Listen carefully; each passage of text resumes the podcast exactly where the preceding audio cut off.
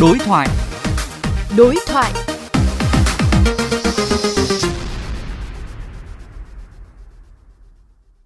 Thưa quý vị, mới đây chính quyền thị xã Sapa tỉnh Lào Cai tổ chức xe lưu động phát loa kêu gọi khách du lịch không mua hàng của trẻ em để chấm dứt tình trạng trẻ đeo bám khách, bán hàng rong diễn ra lâu nay. Sự việc được bàn luận rôm rả trên mạng xã hội với nhiều ý kiến khác nhau về tính hiệu quả của phương pháp thực hiện để bảo vệ quyền trẻ em. Đối thoại với phóng viên Hà Kiều, bà Lê Quỳnh Lan, quản lý kỹ thuật chương trình giới bảo vệ trẻ em và hòa nhập chia sẻ. À, vâng thưa bà Lê Quỳnh Lan, xung quanh câu chuyện chính quyền địa phương phát loa kêu gọi khách du lịch không mua hàng của trẻ em ở Sapa thì có rất là nhiều những ý kiến khác nhau. Bà suy nghĩ như thế nào về phương pháp này ạ?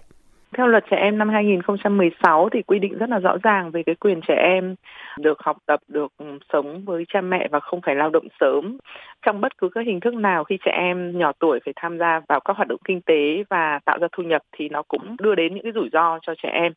Ở đây là chính quyền địa phương đang muốn uh, các cái du khách cùng chung tay để chấm dứt cái vấn đề lao động trẻ em. Nhưng giải quyết vấn đề gốc thì chúng ta sẽ phải làm đồng thời cùng một lúc. Đó là nâng cao điều kiện kinh tế ờ, cho hộ gia đình của các em nâng cao nhận thức cho bố mẹ các em về trách nhiệm đảm bảo các cái quyền của của của trẻ em. Nhưng đồng thời là chính quyền địa phương cũng sẽ vào cuộc.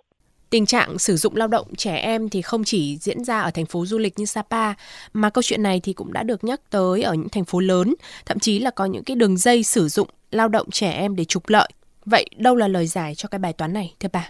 Tôi cũng đồng ý là cái vấn đề lao động trẻ em nó không chỉ là ở những cái vùng du lịch mà nó còn ở những thành phố lớn ở bất cứ nơi nào khi các cái vấn đề gốc rễ về vấn đề đói nghèo à, về vấn đề việc làm hay vấn đề quyền giáo dục của các em không được đảm bảo thì cái vấn đề lao động trẻ em nó vẫn còn tiếp diễn gần đây thì tôi có tham gia vào một cái hội thảo do bộ lao động minh xã hội cùng như tổ chức lao động ờ, quốc tế ILO tổ chức và công bố cái báo cáo về tình trạng lao động trẻ em ở Việt Nam